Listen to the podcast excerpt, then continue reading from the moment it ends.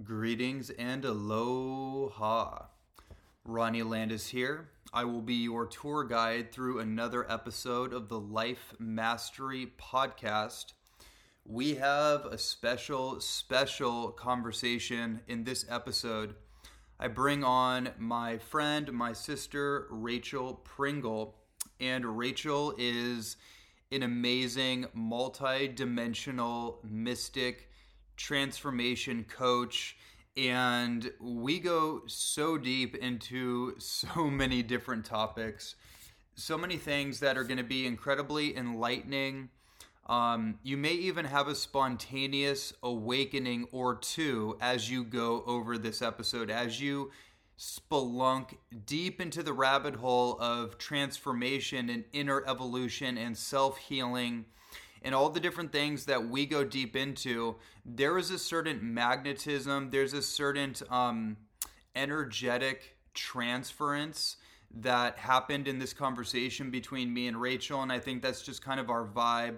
Um, again, she's a she's a dear sister, and I met her through her partner Johan, who is actually the last podcast guest. So if you didn't listen to my episode with Johan Erb, Go back over that after you listen to this one with Rachel.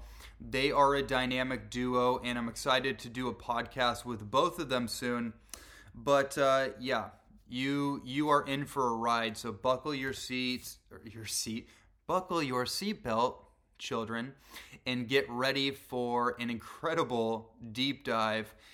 And before we get into the episode, I do want to let you know, if you don't already know, I have an online course called The Dopamine Solution How to Become Anti Fragile in an Overstimulated and Unstable World.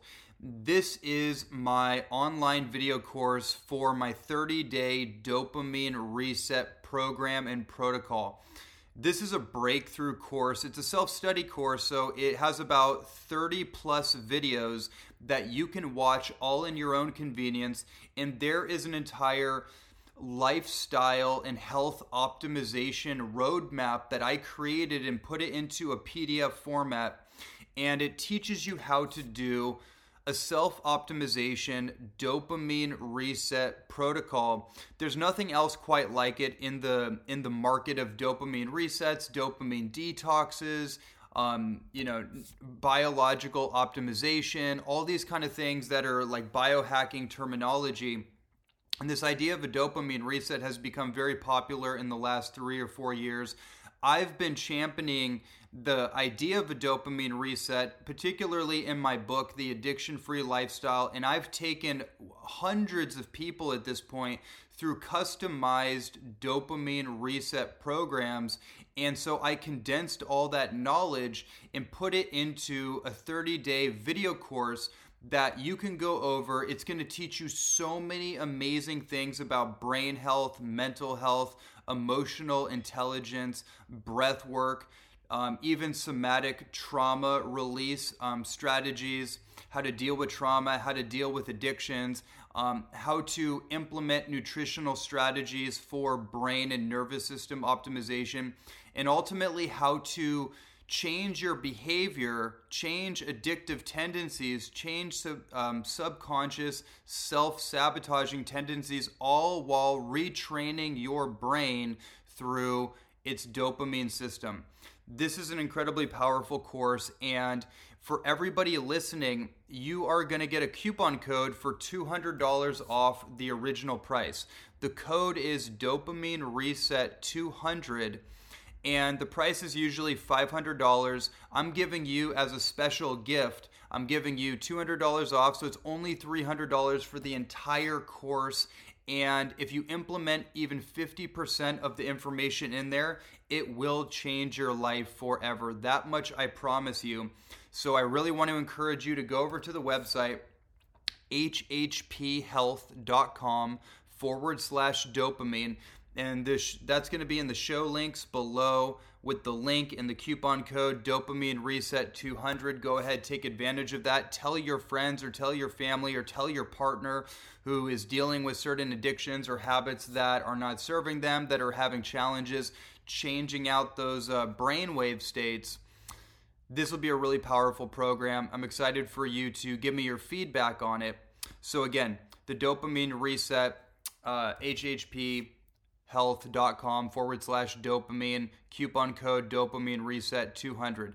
All right, now, without any further ado, let's dive into this incredible conversation with my dear friend Rachel Pringle. Greetings, everyone. Welcome to another edition of the Life Mastery Podcast. I am your host, Ronnie Landis, and I'm joined by an amazing woman, an amazing human being. Her name is Rachel Pringle. Rachel is a transformational coach, a leader, a facilitator, um, a mystic, just a immensely amazing human being that I have the honor of uh, dropping in with today and having an amazing conversation. I know it's going to be amazing because we've done this a number of times. And for whatever different series of reasons, it uh, just timing or connection, um, internet connection, or whatever different circumstances were afoot, things didn't fully line up. So there's been a lot building for this moment and i'm so grateful that we are able to make it all align and welcome to the holy now. Yes thank you. I'm it's such an honor to do this again and again i mean hey if the conversations have been this good since then i can't i can't wait to see what happens yeah yeah likewise well hmm i think I, would just like to start by giving a, a, quick synopsis of your your background and your superhero origin story, as I like to put it. You have quite a story and you're quite a human being and you do amazing work. And we're going to get into all that. And I'm sure this conversation is going to go from 3D to 5D very quickly. So let's start off as that uh, for that as our launching pad. Beautiful. Yeah. I mean, gosh, it's you know, I think that the the word mystic really feels like a all encompassing um, expression of what it is that I be and experience in the world. And the reason why I love that word specifically is because it is so close to mysterious. And I really feel like this experience is is is really about making love to mystery and learning how to let mystery undo you over and over again and how to be in that space between the breath, space between reaction and response, and what do we do with that? And that's really what I teach and what I coach and what I facilitate for myself first and foremost. And my my highest joy is to bring that to people who are ready to receive that transmission. Beautiful, beautiful. Perfect way to ground us both into this conversation. Uh, thank you for that. Yeah, I mean, the word mystic has deep meaning to me as well. That's one of the ways that I identify, um, as well as many other adjectives or archetypes. But the mystical archetype is is a really powerful one, and it's something that is really it's it's kind of reemerging in an ancient, old, brand new kind of way, like the ancient wisdom of the old, as we would have it mm-hmm. is is making a comeback, so to speak, and it's taking on a different mold, a different shape, a different form, a different version or iteration in our modern context, yeah. especially with the advent of the psychonautical plant medicine entheogen ceremony space that's opened up in the last 10 years um like that's really become popularized and then also with the the advent of the legalization of certain um, certain substances for um, for psychiatric and healing use, and that that being one aspect. But I'm really kind of tuning into that. I know you and I both have a, a seasoned history in that world, and we can speak to those things. But also non-induced, non-external induced mysticism is what I find really interesting, and I'd like you to speak to this too, um, especially from the I, I would say like the sacred feminine perspective um the the mystical impulse that's taking place in our world and i can get very mm-hmm. colorful with language and all that i'm gonna i'm gonna digress from all that because I, I i feel like i feel a, a creative impulse with you um, yes. um but yeah just like this this this mystical impulse this creatrix or this creator consciousness that is that is emerging and certainly seeking to emerge within all of us on the on the forefront of transformation. I'm curious what comes up for you. Yeah, I I agree with you, and I think you know what's happening in our modern day age is so incredible, and I have a tendency to lean towards, uh, like reaching those states in a sober context and that doesn't mean that i don't you know embrace these other contexts because i do and i believe that there is a particular edge that we sort of ride and I love that edge and that is part of the reason why I'm here. And I believe in order to actually ride that edge we must learn to to face that edge completely sober. And something I think with the I mean it's with everyone but specifically with invoking that divine feminine that I believe we all have within us is what I like to call the holy trinity which is body breath and sound. And when we really immerse ourselves into that incredible dance. There's something incredibly prolific that happens and it's it's not comfortable right? It's it takes us out of this structural awareness that we're so used to as like a, a, very masculine based culture. You know we like systems and we like structure and i do too and i love my sacred masculine. And i believe this day and age is really asking for us to surrender into the, the you know the chaos that is the feminine and chaos meaning chaos that creates ultimate you know divinity right? And there is um there is a let go that is involved in that expression that is so incredibly like psychedelic. And i just i'm i'm thinking about a bodywork session i had yesterday that was a full on ayahuasca ceremony you know? And the the pathway through the immense pain that I was experiencing was my breath, my voice, and my body intertwined. And the sounds that were coming out of me, and I had this sort of like visceral out of body experience.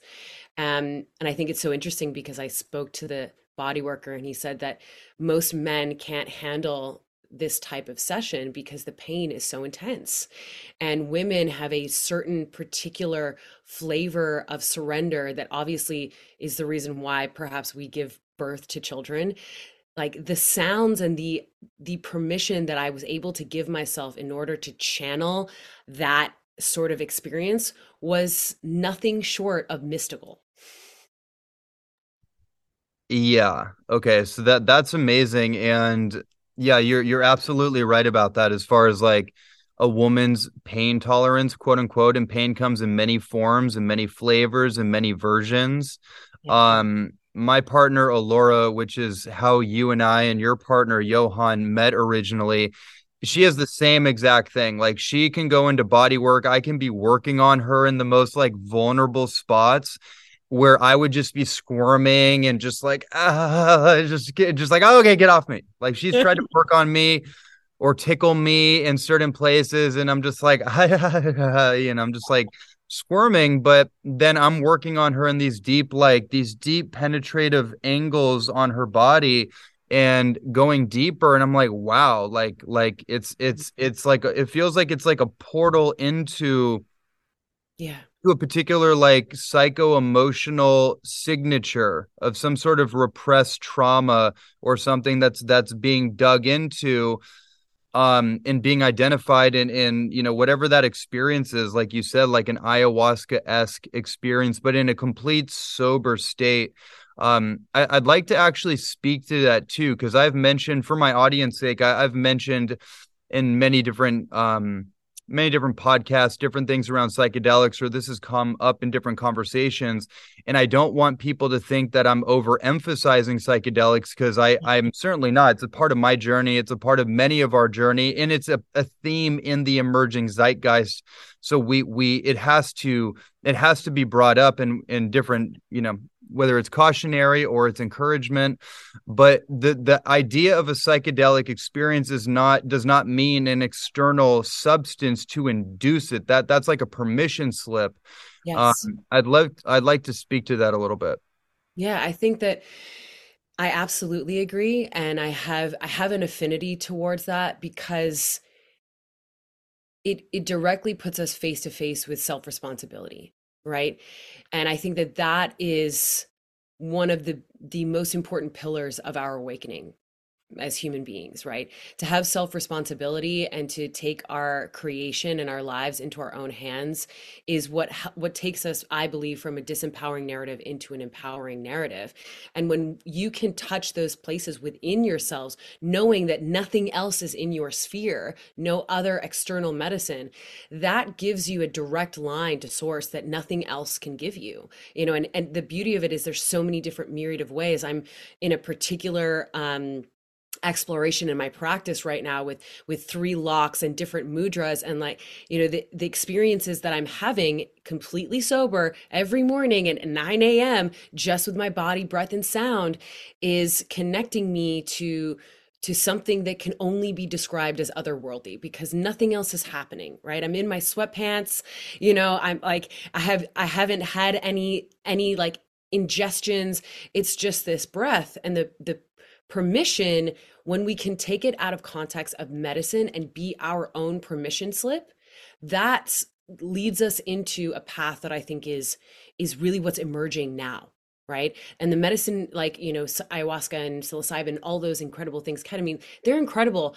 And once you get that hit what do you do to take that into your day-to-day life? How do you right. let that feed your daily practice? And when you when you slip into that on a day-to-day basis you form a resiliency that we that our society is yearning for mm. because this mm. experience mm. is really like confronting and challenging no matter how much work you do yeah. it is that and so how do we build resilience that is not dependent on an external thing right mm-hmm. and i believe mm-hmm. it's it's touching those places on your own and realizing you are the source and that's really what ayahuasca mm-hmm. is showing us anyways you know and it, it's um like I said before, once you touch that, then you can take that awareness into these edges which exist in all different arenas our career, our relationships, sexuality, right. uh, whatever it is, and learn how to touch it with such deep awareness.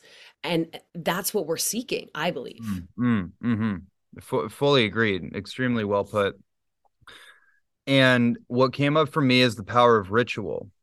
Yeah. so what what I've learned in my plant medicine and entheogenic um, explorations over the years and in doing deep, deep, arduous spiritual work in ceremony. It, it is incredibly confronting, and there there is some for some of us. Some of us have a, a proclivity and a tendency to lean into that confrontation. Um, in those experiences with the proper set and setting, they really facilitate a type of like internal quest an internal confrontation that you don't get in the mundanity of you know the status quo of society and the way that it's set up and in the you know the kind of the, the black and white humdrum sitcom theatrical reality of you know the socio-political society that we live in. It doesn't necessarily support the um the ecstasis and the altered state experience that that so much so many of us are experiencing which is why altered states are so sought after i mean yeah. coffee in of itself is coffee alcohol and you know billboard billboard signs infomercials tvs all that kind of thing like th- those are those are convenience based drugs those are societally acceptable but yeah. we're all seeking an altered state of experience um, and this is just a theme that's always played out throughout history. So when I think about that, I think about the power of ritual. I, I grew up as a martial artist. I'm an athlete, as an entrepreneur, as a coach, someone who's geared towards self mastery, as you are.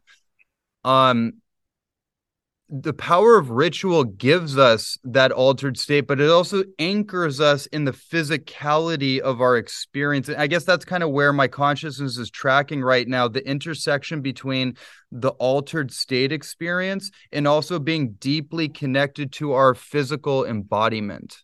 Yes. Absolutely. I mean, I'll never forget that I was uh, when I first got to LA, it was like 10 years ago, and I was like in a women's circle and there was a girl who was like she must have been 15 years old and she just like hit, hit, the nail on the head. She was like everyone around me is so obsessed with ascending you know like but aren't we here for a reason? Right? And that's really mm-hmm.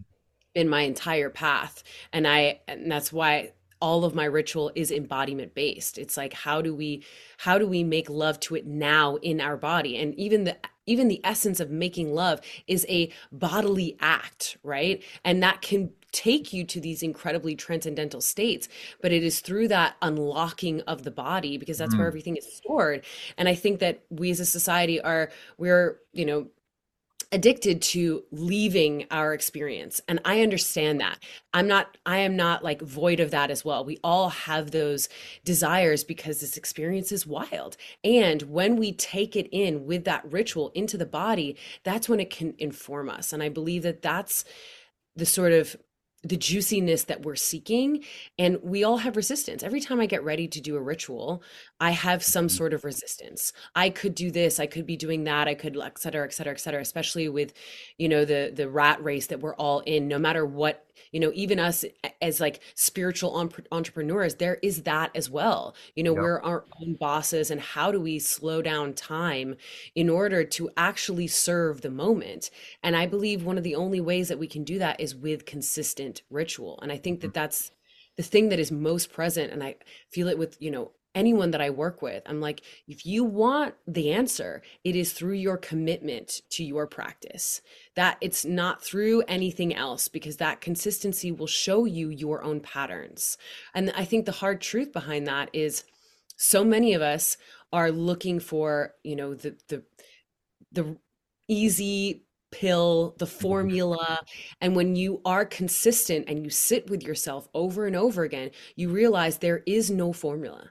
There is no right way to do it. There is only a making love to chaos that arises moment to moment. And the real mastery is how do we confront that energy when it arises? And that can mm-hmm. only be done through practice. It can mm-hmm. never be you know a a 90 day you know like fast track to it. You you might get a glimpse into one door but then you walk in and there's 7 million other doors to go through. Mm. and instead of that being incredibly um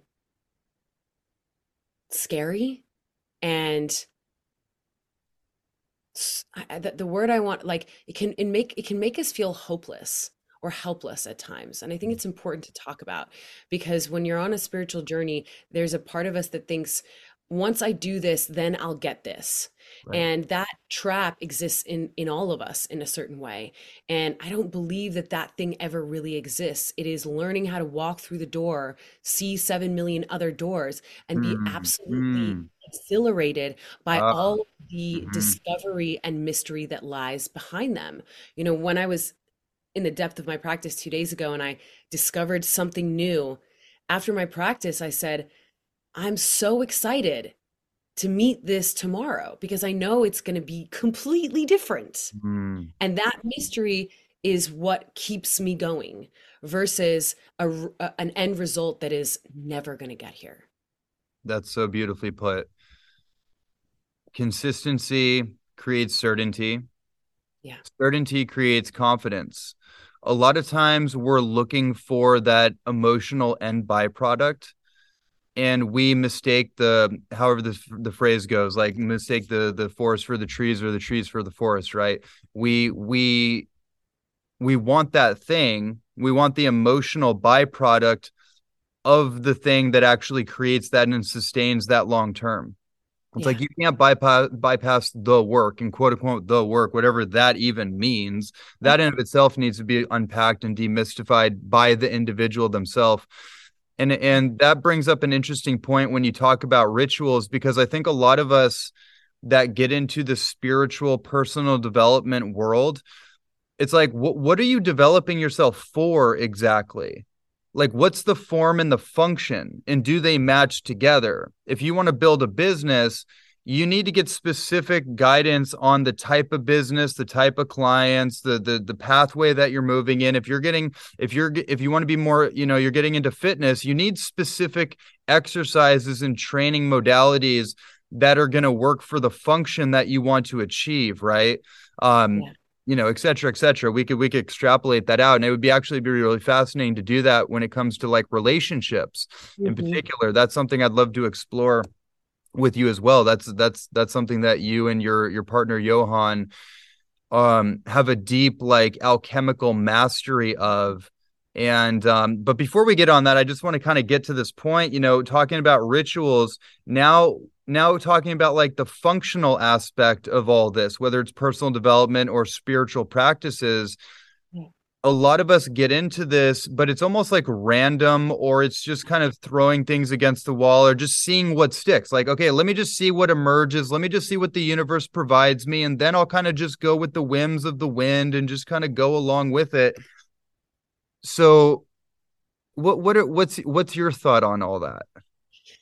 I think that I think you you're right in a sense of like Consistency, consistency does create certainty. Certainty that you are alive and that this is a Mm, mystery right? And the consistency is is that's it right? And and the flex because i i agree i think that we're in this new age where the old way of rigidity is is breaking and mm, hallelujah right? Mm. and we're we are being asked to be fluid and to meet the moment. And there Uh, is a structure which is, I believe, meeting yourself daily, right? There it's like, okay, I'm going to show up to this place every single day, no matter what, to look inside and see what's here today.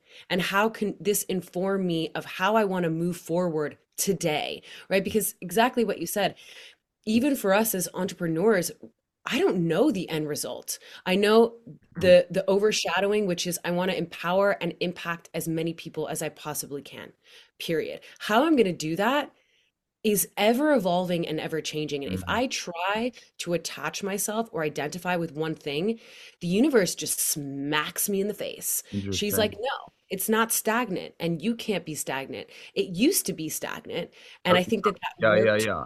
for a period of time, but it's like you know, I heard this saying recently, which is like, we're not going to ask our parents about like, you know, a career now because what worked for them does not work for us now. We're in a completely different day and age where Mm, everything is evolving at such a rapid speed. And that's what we're we're seeking is like how do we find the stillness in the midst of the storm because it mm, does feel incredibly um chaotic. And so mm, that's that like awareness of like how do i sit in that? And how do i how do i balance myself when i'm feeling completely off balance right? Mm, Because that mm. is a recipe for our, our entire existence. How we relate to ourselves how we relate to our career our partners our life our family everything that we do. If we're looking which i think is the is sort of the basis of the work is like i'm looking to create balance Uh, and uh, they they misuse the word balance with like you know people will say often like i'm looking to create peace. And i'm like well if you think that peace means that nothing is going to Mm, bother you or trigger you or you're not going to feel affected by what's a, what's happening around you i don't know how well you're going to go with that work right? It's actually how do i use again Jamie Wheal said it, the raw material that arises moment to moment mm, for my ultimate transformation. And really, that is the to take that information, to take it inside of us, and to decide what the linguistics of that experience is going to serve our moment. Who do I want to be through this experience? Who am I deciding, you know, I am by this argument or this um, Mm, failure or this success? What is it? Is that leading me to more um, expansion and tenderness and softness and love and kindness because that's really what it is that we need? Or is this leading me towards a deeper rat race that you know mm, the people who are in the work you know tied to that healing they're in that and you can feel the suffering of like just one more sit one more ceremony one more this and then i'll get it. And I'm- and i'm like that's mm, so much pressure that you're putting on yourself. Totally. when instead, I think we're really seeking, you know, I just did this with a client this morning. It's like when we have this these moments, it's like take that part of you that's breaking and hold it in your arms and and be with it. That's what you're seeking Yeah. is when a child is having a tantrum, they don't want you to stop the tantrum. They want you to see them. Mm, mm-hmm. Yeah. The um every every action we take is a vote that we're casting for the person that we want to become.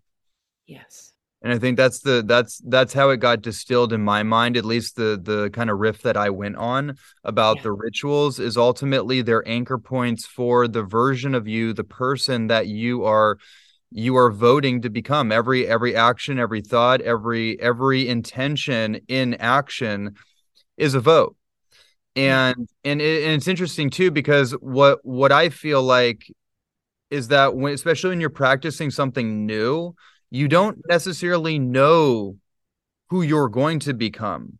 Yes. You don't necessarily know. It's kind of awkward, right? It's uncomfortable. That's why there's this limbic friction. There's this resistance that kicks in. The amygdala sometimes kicks in and wants to cause an emotional reaction and disrupt your equilibrium and and you know all these kinds of wild things that we experience as human beings and even in piercing through the eye of the needle of that particular storm of the mind and just saying, you know what, I'm going to do it anyways. And I'm going to detach from the outcome of it. I'm just going to do it and make the practice about the practice. And that becomes the dopaminergic reward, not the outcome, but the practice itself. And I think that that shift mm-hmm. right there becomes so powerful but then it's then it's not about what i'm going to get it's about who i'm being by choosing it i'm choosing it by doing it and then whatever happens is just whatever happens Yes, a hundred million percent. And that's what we're we're really seeking, right? It's like mm. because mm. you know, in those in those I can think about those like really pivotal moments in my life where I made a, a big decision, right? That that impacted me in a, in the most magnificent way. It was that blind knowing of I'm following something, mm, mm-hmm. and, and that's why the the ritual is so important because it it solidifies that relationship to that voice that says keep going. I know that you feel completely out of control and like you don't know what you're doing, but trust me, keep going. And that's what we need to actually anchor ourselves to on a daily basis because if we're going for what we believe will make us happy it is in these bold risky choices that don't make mm. a lot of sense at the forefront you're like really yeah what the fuck am I doing? Right. right? Why am I choosing this? And I'm, I'm asking myself this question consistently recently because I'm making a lot of big moves. And if I didn't have that moment to moment when I'm, you know, I just had it this morning, you know, I'm, it's a full moon, I'm in a mood. And if I didn't allow myself to be in that mood, right? If I attached to the perfectionism of the outcome versus just like being with myself in the moment and listening to the voice that's like, baby girl, you're doing it. Just keep going Mm. Just today, just be messy. Just be, you know, moody, whatever it is, and be an allowance. And I think that the energy of allowance is the fluidity of water, right? You can't trap water right? Or else you trap it in a in a one cylinder thing that that can't actually give you what you want. We want the power of the ocean. You cannot hold the ocean in your hands. Right you know you have to you have to be one with it. You have to allow it to move you. Sometimes it will move you like a riptide really fast or sometimes it's just sitting you in stillness and making you wait. And what will you do with that? Are you going to make yourself exhausted, you know, mm. by fighting it? Or are you going to trust what is? And that is the ultimate thing that we're playing with. Ooh, that's so good.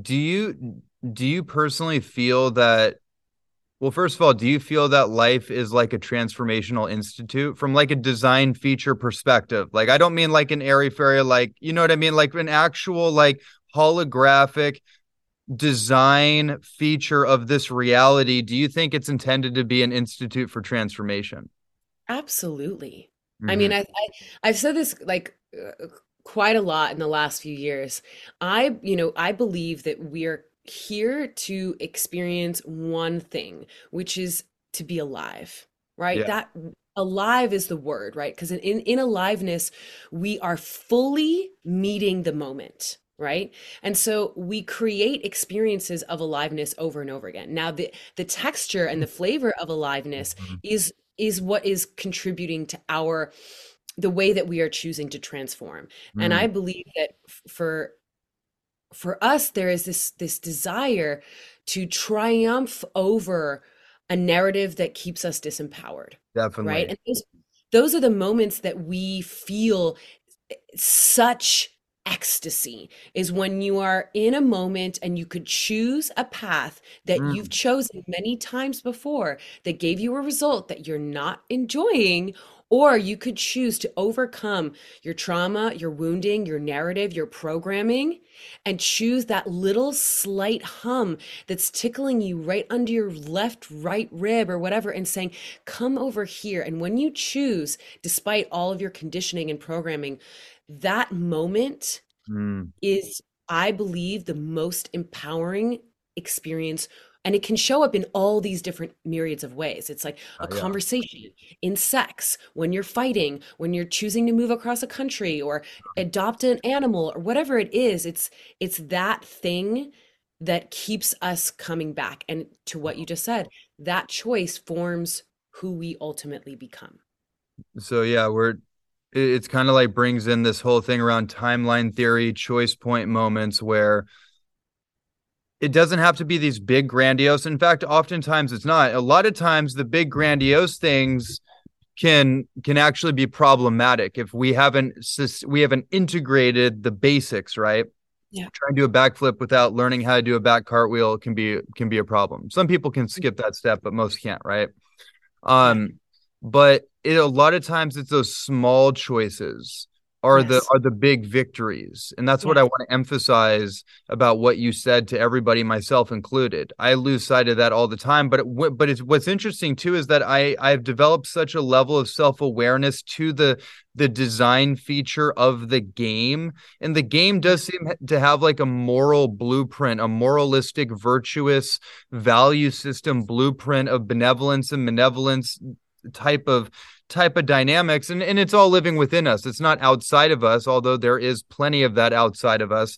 It's it's the it's the angel and the devil that exists within us the shadow and the light and both of them have their own intelligence. They have their own voice. They have their own energetic and it's like whichever one that you feed and empower is the energetic that you feel and you can feel the tone of that particular energetic of the angelic nature or of the devilish nature if you want to use that language um Mhm. and it and then that vote that you cast you just simply experience more of that as a, as an emotional state but it certainly has shown me it reflects externally too which i which i find is a very fascinating thing to pierce through the veil of the holographic nature of this reality which which again brings in this whole thing around psychedelics not the substances but the phenomenon is what i'm talking about the phenomenon that we do live in in an altered state and that we can actually alter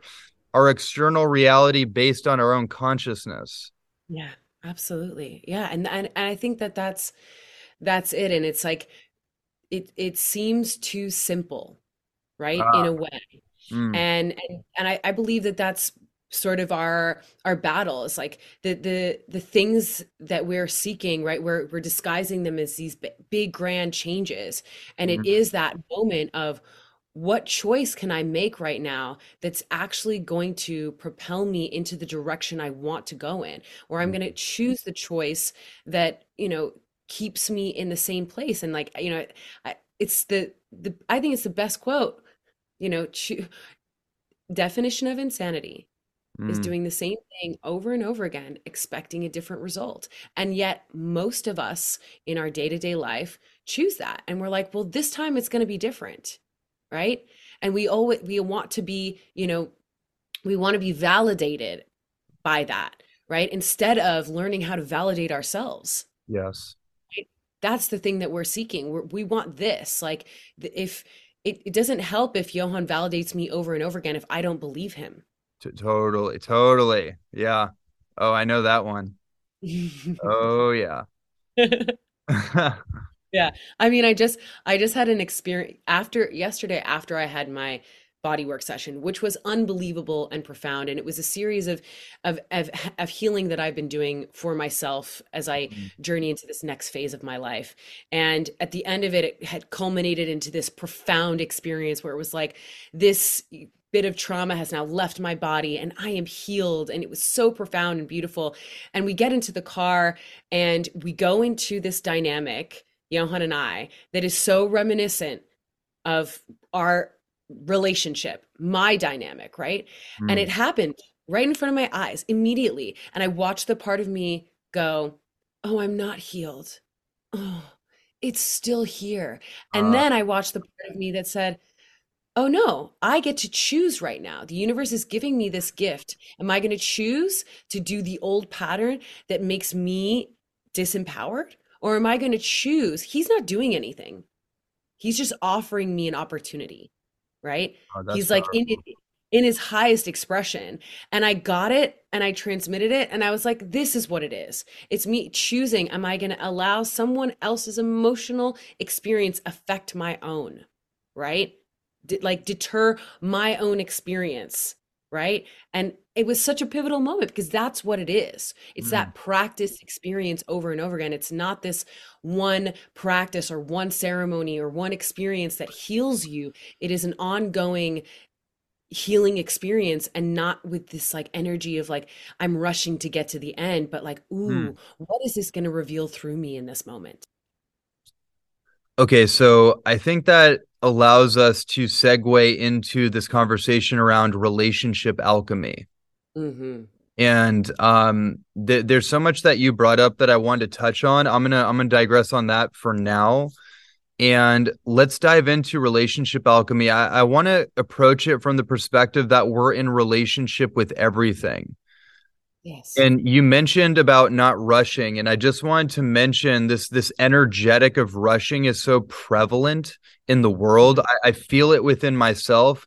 Literally, Yeah. my cells can feel it because there's something called psychoneuroimmunology, which is just basically how your immune system and your endocrine system are connected to your brainwave states and your thought forms.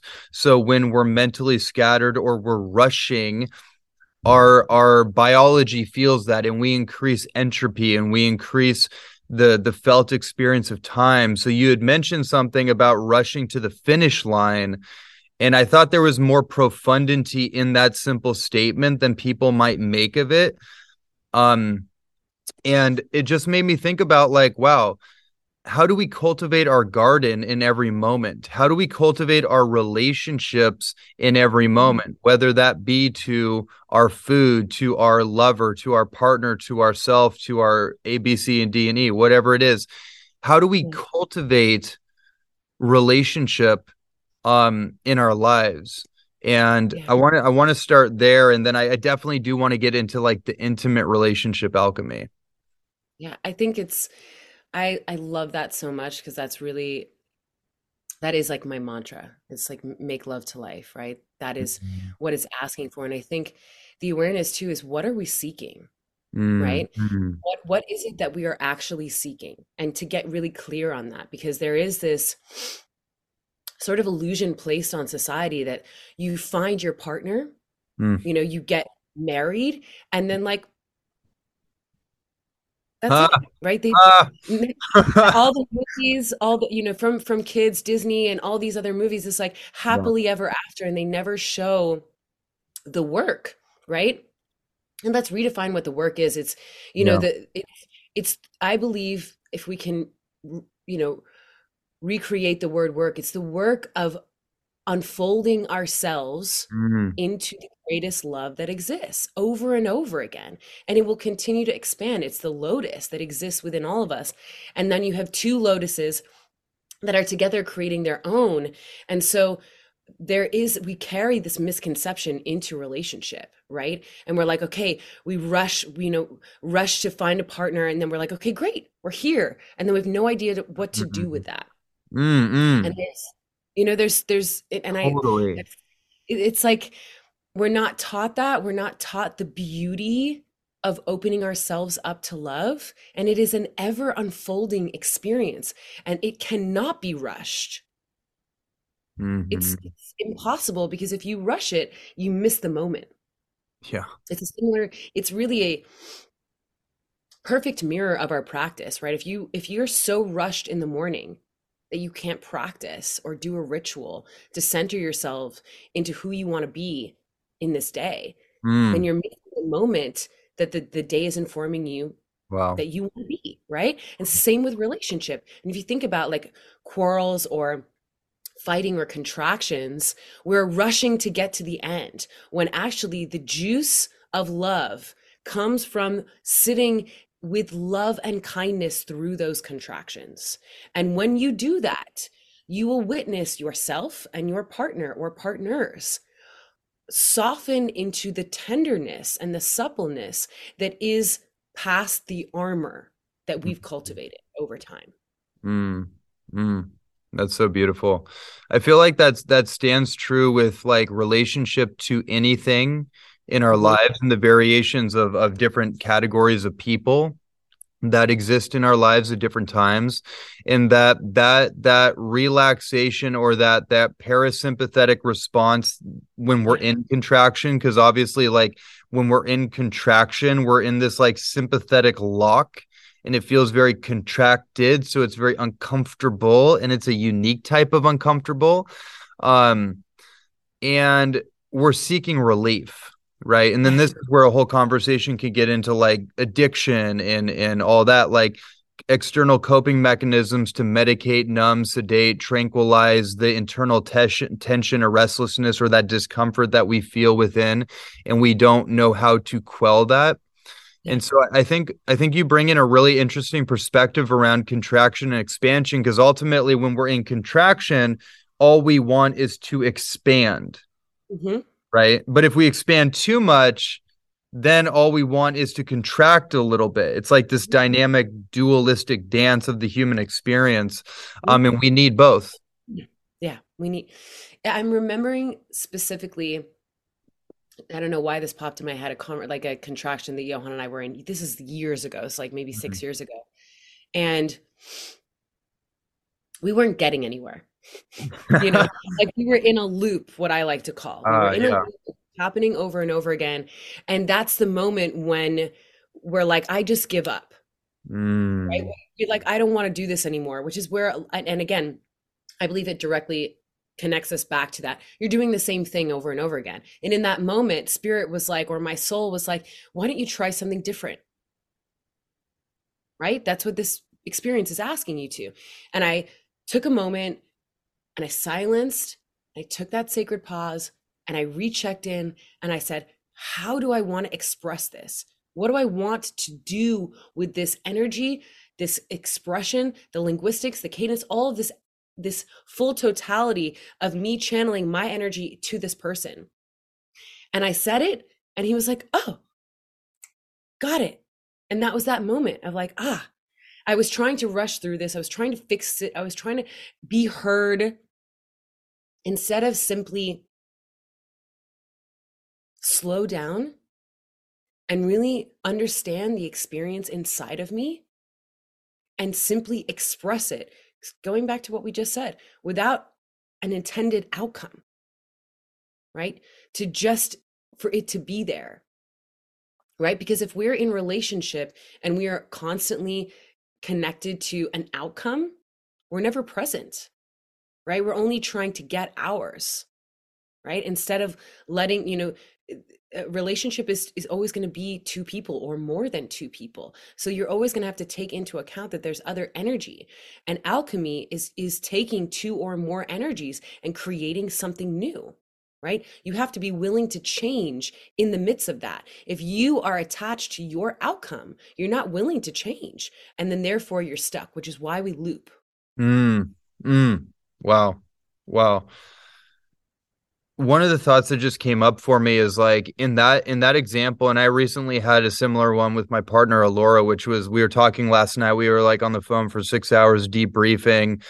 And um yeah it was just so funny. Like i'm not going to tell the story but it was like there was this like pop into the virtual video game moment where we had we had entered into what had been a loop of us bottoming out like it just like these really really detrimental bottoming out experiences that's led to us literally breaking up multiple times not because i wanted to or we wanted to but it's just it just literally the energy was the unification between us started breaking up.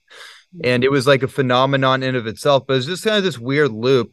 Yeah. and so the thing happened but then we were able to slow down and i was able to slow down and i and the old me would have wanted to be heard. I heard you say that. And I thought, yeah, isn't that an interesting thing? Because when I want to be heard or I want to be understood, it's usually because I'm not being present with myself mm-hmm. enough that I'm not understanding myself. So I'm projecting it upon my partner, trying to, as some sort of external like mirror to say, Hey, can you understand me so I can understand me? Because I don't understand me right now and i just i just dismantled that and i simply said to her i don't know what you're experiencing right now. What are you experiencing?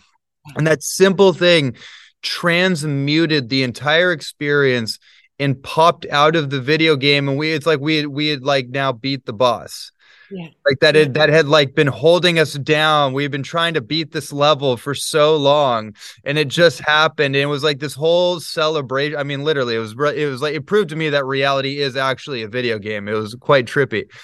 Yeah.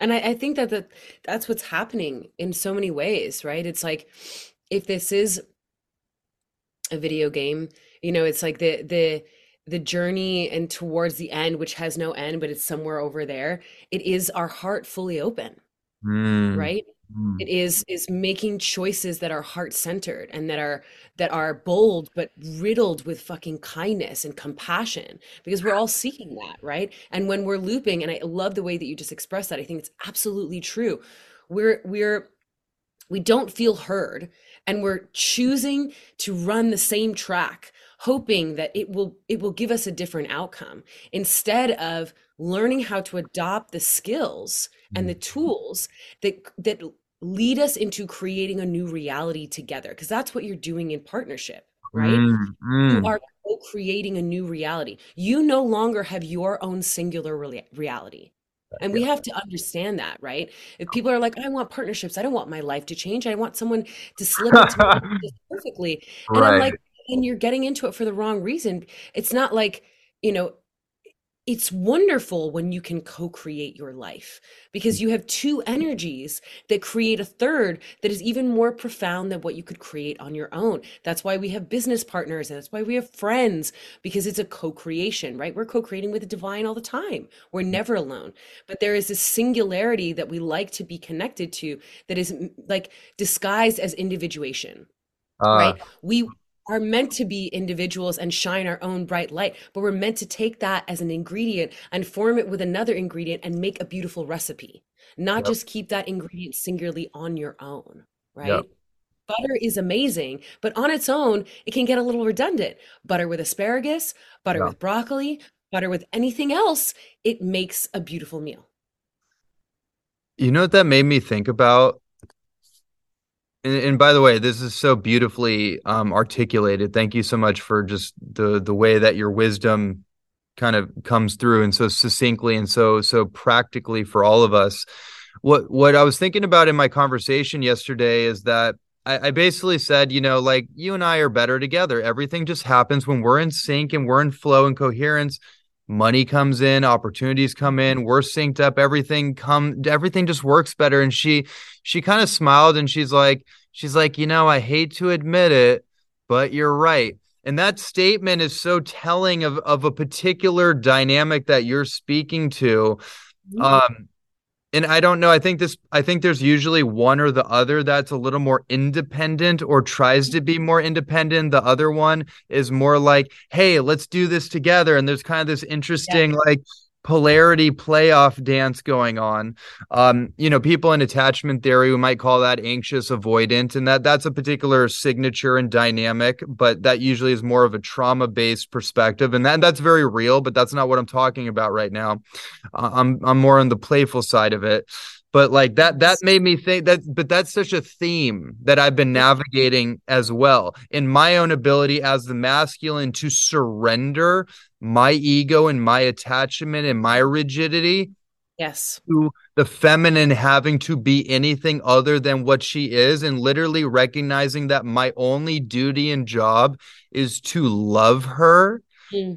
to understand her. Not from this like oh i need to understand women kind of psychology thing but that I'm only here to understand and explore my woman, not to change her, but to understand her through the lens of love. And that's all I'm here to do.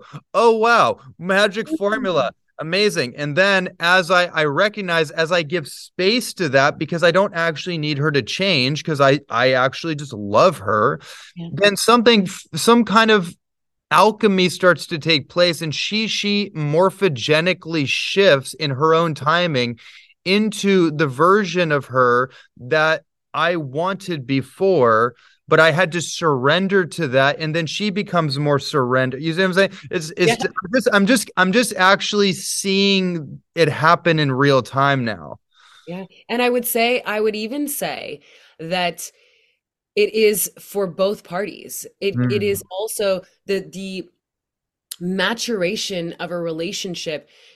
The the gender will like take different forms. She will learn how to then therefore surrender into your divine feminine and and her sacred masculine and it will on and on and on and that's the beauty of it because we all have those energies the yin and yang alpha omega is existing in us all the time and how do we hold space for it because that's really what you're saying is yeah yeah. to- you're you're creating space and there's no rushing right? You're not rushing to a next destination. You're becoming fascinated by what your partner is experiencing in front of you through the lens of love. I love the way that you articulated that. And that will lead you to your own mirrored experiences within you Mm, right mm. and that's what we and that's why the dynamic of relationship is endlessly profound when we let it be because it is a constant feedback of where we are not trusting uh uh uh-huh where uh-huh we are not trusting where we are not leaning into where we are not choosing love choosing ourselves and what we can see it as you said directly like manifest in front of us it actualizes when we choose this choice or this choice right and there is discomfort in that because it is pushing us up against what society says we are supposed to do in these moments. And that's where we get tripped up, so many of us, because we are, again, similar to what I said earlier, abiding by an old relationship dynamic that does not exist. We are all here to create our own blueprint of intimacy. Your Ooh. blueprint is Ooh. completely different than mine. Ooh. Mine is mine, right? Mine on my own, and then what I create and co-create with Johan. And we can't, you know, try to follow someone else's do. We can adopt tools, and that's what we're doing. But the formula doesn't exist. You just come in ready with your tools and you decide in the moment with patience and compassion. What is the moment asking of me right now? How can I serve this moment? How can I serve myself? How can I serve my partner? You have to be slowed down enough and patient enough to even hear that question. Right. Right. So I have a question for you. This this so this this paradigmical uh revolution in relational templating, right? The relationship template is going through a paradigm shift. It's Yeah. going through an upgrade, it's going through a deconstruction, it's going through the whole thing, right? Mm-hmm. Something is happening. That much we can all say for sure. And you said it so perfectly, and it's so true to my own experience that each one of us has our own templating. Yeah. And that could be an entire podcast in of itself. It's super fascinating. Relational templates, soulmates, twin flames, karmic energetics, and imprints. That's all super fascinating. But what I'm curious about is this thing around free will and intelligent design. Because what I got out of what was coming to me was Mhm. like there's a certain template there's a certain energetic template within each one of us so we have our own individuated relationship there's a signature that we have within ourselves and then also with our chosen partner or our choiceless cho- chosen partner however you might think of it mm-hmm. that, that's kind of the- that's the that what i'm the the line of thought i'm straddling which is that there's clearly an intelligent design built within these sacred relationship templates that have a magnetic pull despite ourself despite our humanness for sure Yeah. and then there's also the free will aspect i'm still choosing this it feels like it's choosing me, but I'm also choosing how to show up in it at the same time. So if you get where I'm going with that, I'm really curious what you have to say about that. Well, I think it's, you know, the the it sort of bumps directly up against like fate and free will. Like yes. And I actually believe that they're the same. Uh-huh. That's what I believe. Uh-huh. I believe that we have a intuitive pull inside of us that is guiding us towards our ultimate actualization, whatever that is for us individually, and whatever that is in partnership. And in order to get that, we have to ignore or bypass or uh, or blast through all of the parts of us that are conditioned and programmed into thinking this is the way right? I should be doing this, or I should want this, or this is what a good relationship looks like, or this is what a partner is supposed to be like. And all of those things what we stop, and that exists in every other aspect. This is what my career is supposed to look like. This is what my house is supposed to look like. This is what my blah, blah, blah, blah, blah. And we're all fitting into some highway, some neural pathway. Hmm. And it takes effort to choose the pathway that we feel hmm. is for us right? And there's a difference between going into automation and choosing something, right? Yeah. And and choosing something is a choice and it's daily. And I believe, you know, for Johan and I, the reason why I would say the main reason why our relationship flourishes so much is because we choose it every day. Mm. We actively do it mm. from the moment that we wake up until the morning the moment we go to sleep. It is a choice that we do in a million different ways uh, every day. Yeah. It is the way that we cuddle in the morning. It is the way that we greet each other. It's the way that he opens up the blinds and I start to make the coffee. It's the way that he turns on the biomat for me because he knows I like to sit there. It's the way that we look at each other and choose to acknowledge versus get into automation and feel, well, he's just my partner now. So they just should do that for me. Right you know? Right. that's like for for fate is like there's a a part of us that's like well if it's there and i believe that if it's for me it will happen. And mm-hmm. like if you you know it's like there's that joke that's going around like oh in order to meet someone i actually have to go out and meet someone. Uh-huh right right. Right? You have to follow that impulse. That's what what your free will and fate is doing at the same time. You choose to follow the fated impulse inside of you and you got to get uncomfortable too, right? Like that's the other thing. If we are living in some kind of holographic video game sort of type of reality, which is based on growth, evolution, transformation, transmutation, all the fancy words that all say the same thing, which yes. is I'm I'm here to evolve, I'm here to upgrade, I'm here to have a dynamic human experience, then there's going to be inherent discomfort and if you're used to just sitting around on your dating apps or or on social media or whatever wherever the habitual patterns are and and you know translate that transfer that to any area of your life because again we're in relationship to everything in relationship to ourselves we have to get uncomfortable. We have to break out of the pattern um the thing but what really came up for me and I, this is so simple and it's so almost innocently nuanced that most anybody would miss it and i just want to highlight it. What i heard you say about choosing each other is that i'm considering that person. Like mm-hmm. when when johan puts the biomat for you he's yes. considering you in his frame of reality within his holographic structure, he's considering you. That is so powerful. Yeah, and it's it is so simple and so profound because that's what we're, you know, I like to think that when when you say like we're in love, right? I believe what that really means is that we are both in the frequency of love. Mm. Right? So we're existing inside this frequency of love, and you can stoke that frequency, right? Or that flame mm-hmm. over and over again versus just thinking, oh, I've fallen in love and now I'm here and now, which is what most people do. That's what the movies are showing us. it's what the books are showing us. And when you can, which is evolution, right? When you're cultivating and moving towards something, it is moving as well, right? and when we like it, it's so you know Johan and I you know it's the appre- appreciate what you want to appreciate. Totally. Right. Period. Right? And we do it literally all day.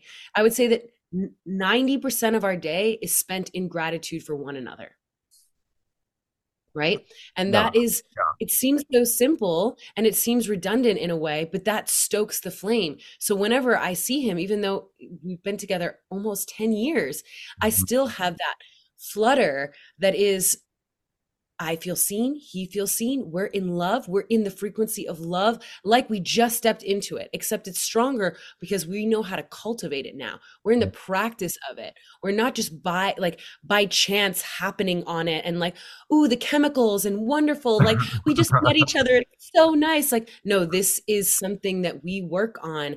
And that, like you said before, when you learn a skill and you use it, it creates profound confidence in you, mm. right? Mm. I know how to make him happy.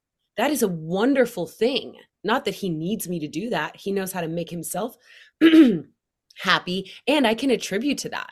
Yeah. And that little moment of like, you know, me giving him the like slightly bigger piece of salmon, right? Uh-huh. That I uh-huh. know just make him happy because I don't need to eat that much. It's like, or I, you know, if I put his toothbrush head on for him, those moments not are not just for him; mm. they're for me. Right. Right, because they they say a relationship is they. I mean, I'm thinking of Tony Robbins right now. Um, a relationship is a place you go to give love it's not a place yeah. you get love. And that that reframe right there is so powerful. It actually shifted something for me when I heard it a while ago. And it gave me permission to actually just keep loving. Because I think there was a there was a, a, a particular point where I started feeling like maybe I should withhold my love. Like maybe it's too much. Like maybe maybe the polarity is out of balance. Like maybe I'm actually there is something to this like power play kind of like you know positioning kind of dynamic. Like maybe I have actually given too much and now it's being taken for granted. I'm not saying I'm saying in just yeah. my relationship templating kind of history. But then I realized like, oh, actually, no. It's just like I need to fill myself up though. That's that's the, the distinction is that I need to make sure that I'm filling myself up in my own life that that there are no subtle expectations or hidden agendas that I'm not even aware of when I give love so it can be given freely. Um and that's that's a lot of what i heard from you is that like we're just we're we're giving each other love. Like it, it's we're putting deposits in the love bank. Yeah absolutely. And it grows. It's i love what you said earlier and i i've written about this so much. You know we're we're tending to the garden of our love. And that means so many different things. That means you need to take out the weeds on a consistent basis. Right, you right. need to renourish and replant, and it goes through cycles. And sometimes it's not doing well, and sometimes it's thriving, and it's still valid, right? And I love what you just expressed, and I want to piggyback on that because I think it's important, right? The dynamics in relationship are going to continually change. It doesn't mean anything is wrong. It means it's evolving. And can we, because there's a lot of that out in the world, like the polarity talk, and that has also become, you know, um, diluted and tainted from my perspective because people have, I agree, you know, totally agree. Done a and and then they're speaking about it without have the having the embodied awareness of what is happening in that experience. We are all masculine feminine. We are all yin and yang. We are all floating between those energies. We're not meant to stay in those two poles. We are meant to be mobile and feed each other yes. right and when you learn how to do that there are going to be moments where where like your love isn't as pronounced. And you have to witness that as your own cycle and learn how to not buy into that and, and then therefore project it onto your partner. Ah. Uh, I, I think what what I feel from you and Johan, and especially from you in this conversation, is like the multi-dimensional template of relationship like 5.0 that and you might want to think about like some sort of branding around that i don't know but like i, I I feel like there's certain people, and I definitely feel like this with Alora. Like her and I definitely experience this, and we're we're in our professional work. There is a shifting in in how we're showing up in the work that we want to do as individuals and also like in the future together with with other couples and stuff there there's like an emergence in that that department which is really amazing to to experience and witness but it's bringing together like this very multi-dimensional multidisciplinary nature of of human optimization by way of sacred relationship yeah yeah yeah. like sacred this relationship is- being the modality for the optimization versus some diet or some individuated specification oh i i 100% agree and let's let's even take it out like this doesn't have to be even romantic for those who yeah. are not interested there are people who are it's relating period mm. that is where the practice is at the forefront because we can have we can train we can initiate ourselves we can take the vows we can we can be an md phd doctorate we can go and read every single book but if we are not in the embodied practice it is not in our body and our body rules our lives right like that's the choice that we're making right? And so how do we choose love in an embodied way right? It's like you you have to people uh, like confuse what love actually is. Love is truth right? Mm. it is it's it is saying the thing that you are afraid to say with love mm. right? That's what real love is and that's what keeps you evolving right when you're in a relationship you are going to experience all of your shit on a clean mirror right in front of you well hopefully a yeah. clean mirror oftentimes yeah. not clean but mm. that's what it is and it's teaching you to to see your blind spots that you can't see on your own and i believe blind spots are our greatest allies because that's how we evolve right? Oh someone is going to show me what this action that i only know from the inside is creating in in my reality outside of me. What a blessing. Thank you so much right? And there's a when you're relating it forces us in a positive way to to act with great compassion and kindness because you're dealing with another being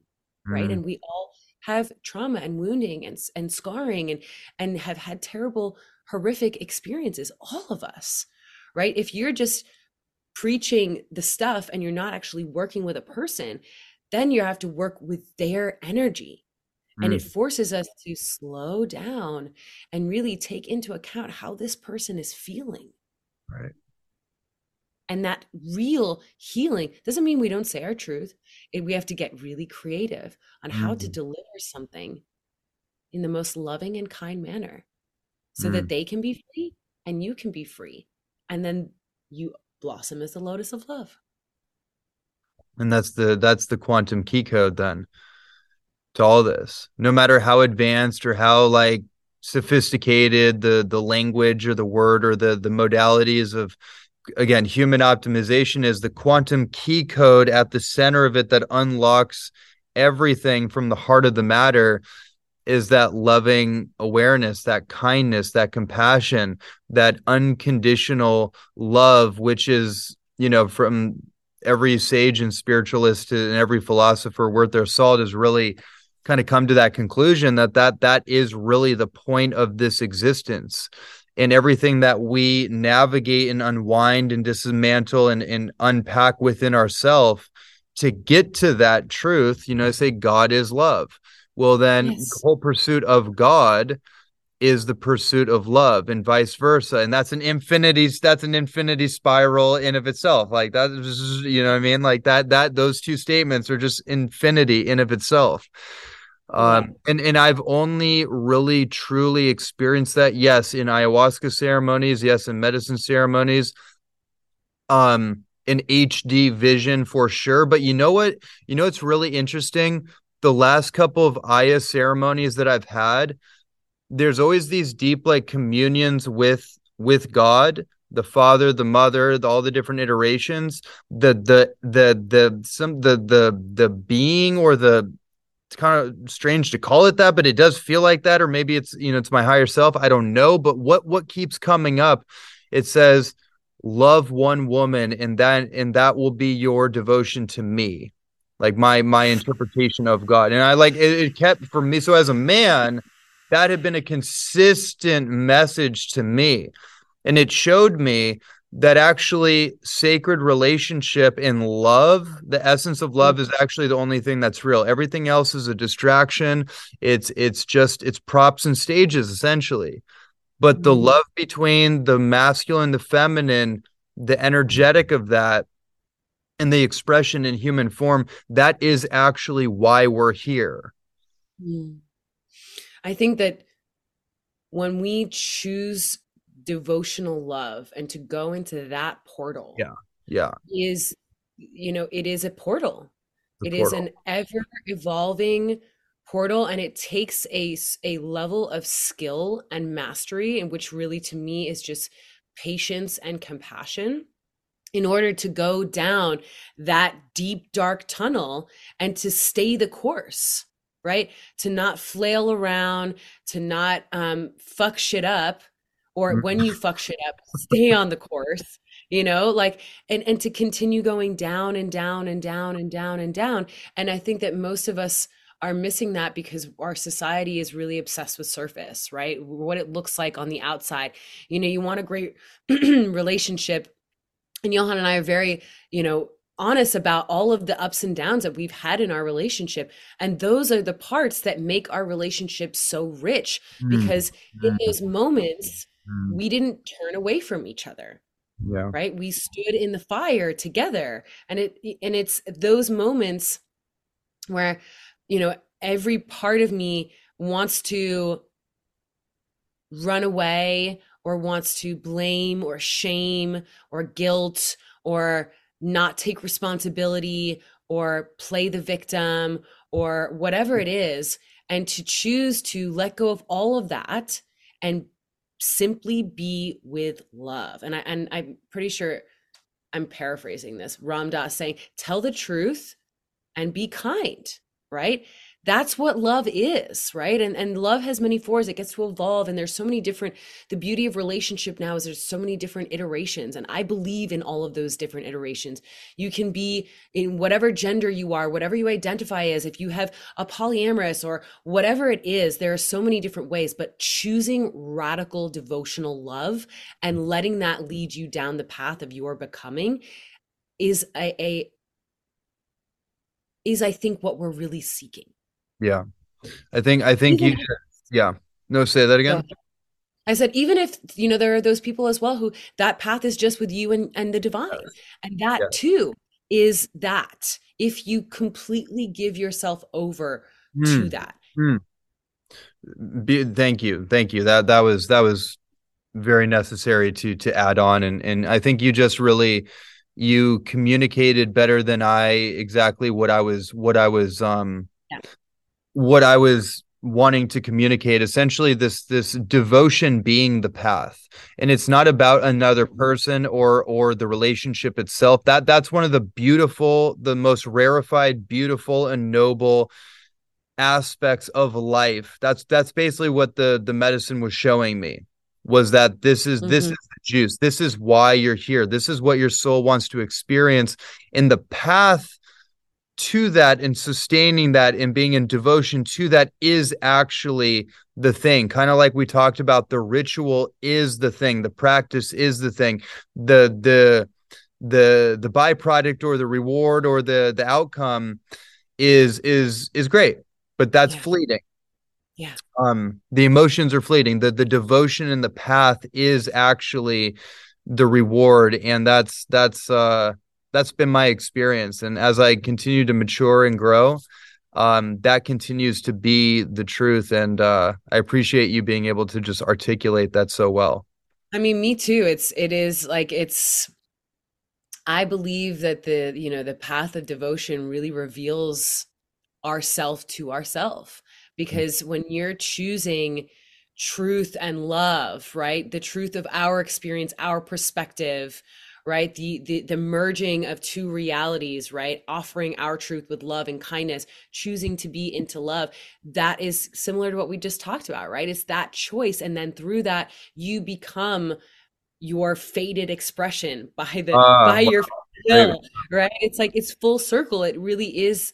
It is that. It's like those moments and it's so nuanced and it will always for, be forever nuanced which is why it's so exhilarating and exciting because mm. it's never boring and that's what i think most people don't realize is that you know deep there's like dating and then there's commitment and then there's devotion uh. and devotion is never boring it is an endless mysterious portal to the divine and it can go on and on when you are fully present in the moment. You aren't rushing to the end result and you're willing to be completely undone in the moment.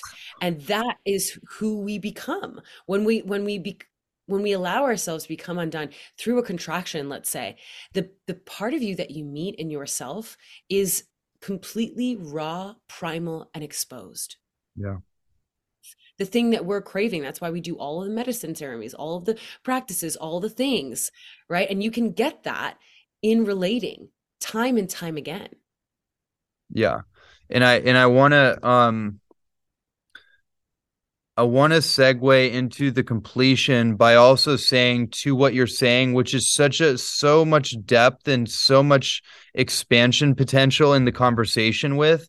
And I want to I want to kind of highlight your work in both you and Johan's work in that particular frame of the unwinding because there's mm-hmm. a, a safe and effective to use that terminology there's a safe and effective way to do the relational unwinding and then there's a mm-hmm. maybe not so safe and not so effective way to do the unconscious trauma based unwinding which I think all of us have experienced probably more than not and I, I think like not only the the brilliance of what you're saying but i i suspect in the work that you both do with clients you probably provide a proper set and, and setting and and and guidance on how to unwind consciously.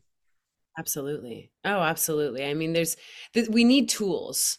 We need them so so so so deeply. And listen i believe on some in like some wild reality that we can express energetically but our willingness to slow down and be that present with ourselves is not really at the forefront because of this, the craziness of our society. So we need sort of the outward facing tools which is the power of linguistics. Like learning how to co-devotionally communicate is is an absolute game changer because our linguistics create our reality. And when you are co creating a reality with someone, you get to be in on it together and you are. It is our the closest possible way that we can know each other's experience because mm. we can't actually ever know each other's experience. That's the beauty, that's the mystery of devotion is that you think you know your partner, but you can actually never know them.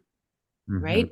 Mm. Linguistics, cadence, the tonality, the tools that we, you know, the the tantra of energetic mastery and learning the simplicity of appreciation and gratitude and physical touch and learning how to love your partner in the way that allows them to blossom is an art form that is ever evolving right? And i mm-hmm. i, I like art form because it is our art is not a formula right? It is so unexplainable and that is what love is right? It's it's it's beyond what our human can experience. We use tools to help us get there and yeah. on the pathway there we'll start to see patterns right? Because in this you know whatever universe we're in there is a mathematical pattern right? We're aware yes. of that in some way. Something is happening and you can start to see unlocking right? There's i believe that we come in relationship to heal and to grow and to evolve and to love each other open. And i believe that's what johan and i have most certainly and continue to do.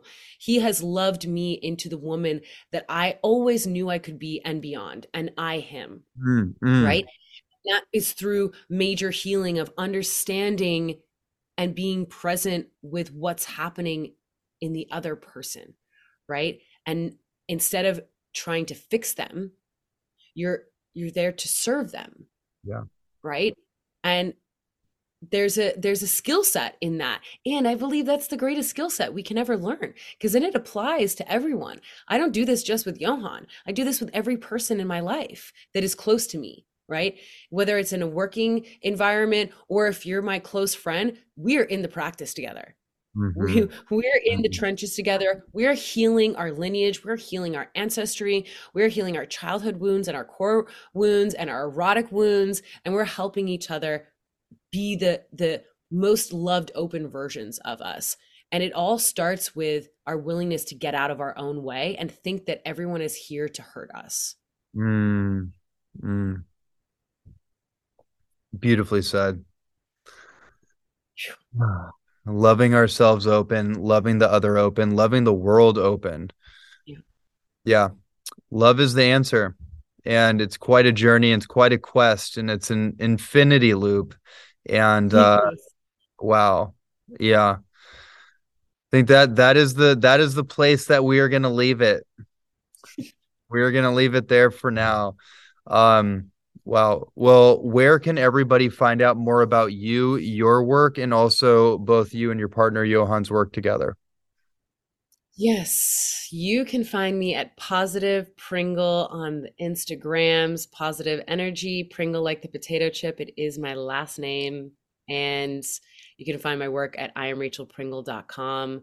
Johan and I have a relationship mastery container coming up towards the end of this year. I have a women's retreat in June in southern Spain, and there's lots of courses and lots of stuff. And if this is interesting, come and join us for any and all containers. We're so enthralled by this work and really believe Johan and I really believe that um, so much of why we are here and why we have found each other is to to bring this love to the world and to you know share these skills and these tools um, and because we can learn them, right? I, I, believe that we're here to do that. So let's do it together because it's better together. Yes, it's definitely better together for sure. Thank you so much, Rachel. It's just an honor and pleasure and privilege. And I'm glad that the timing worked out perfectly for yes. this all to come together. And uh, just very deeply grateful for you. Thank you. Thank you so much. Such a pleasure, my love. Mm-hmm.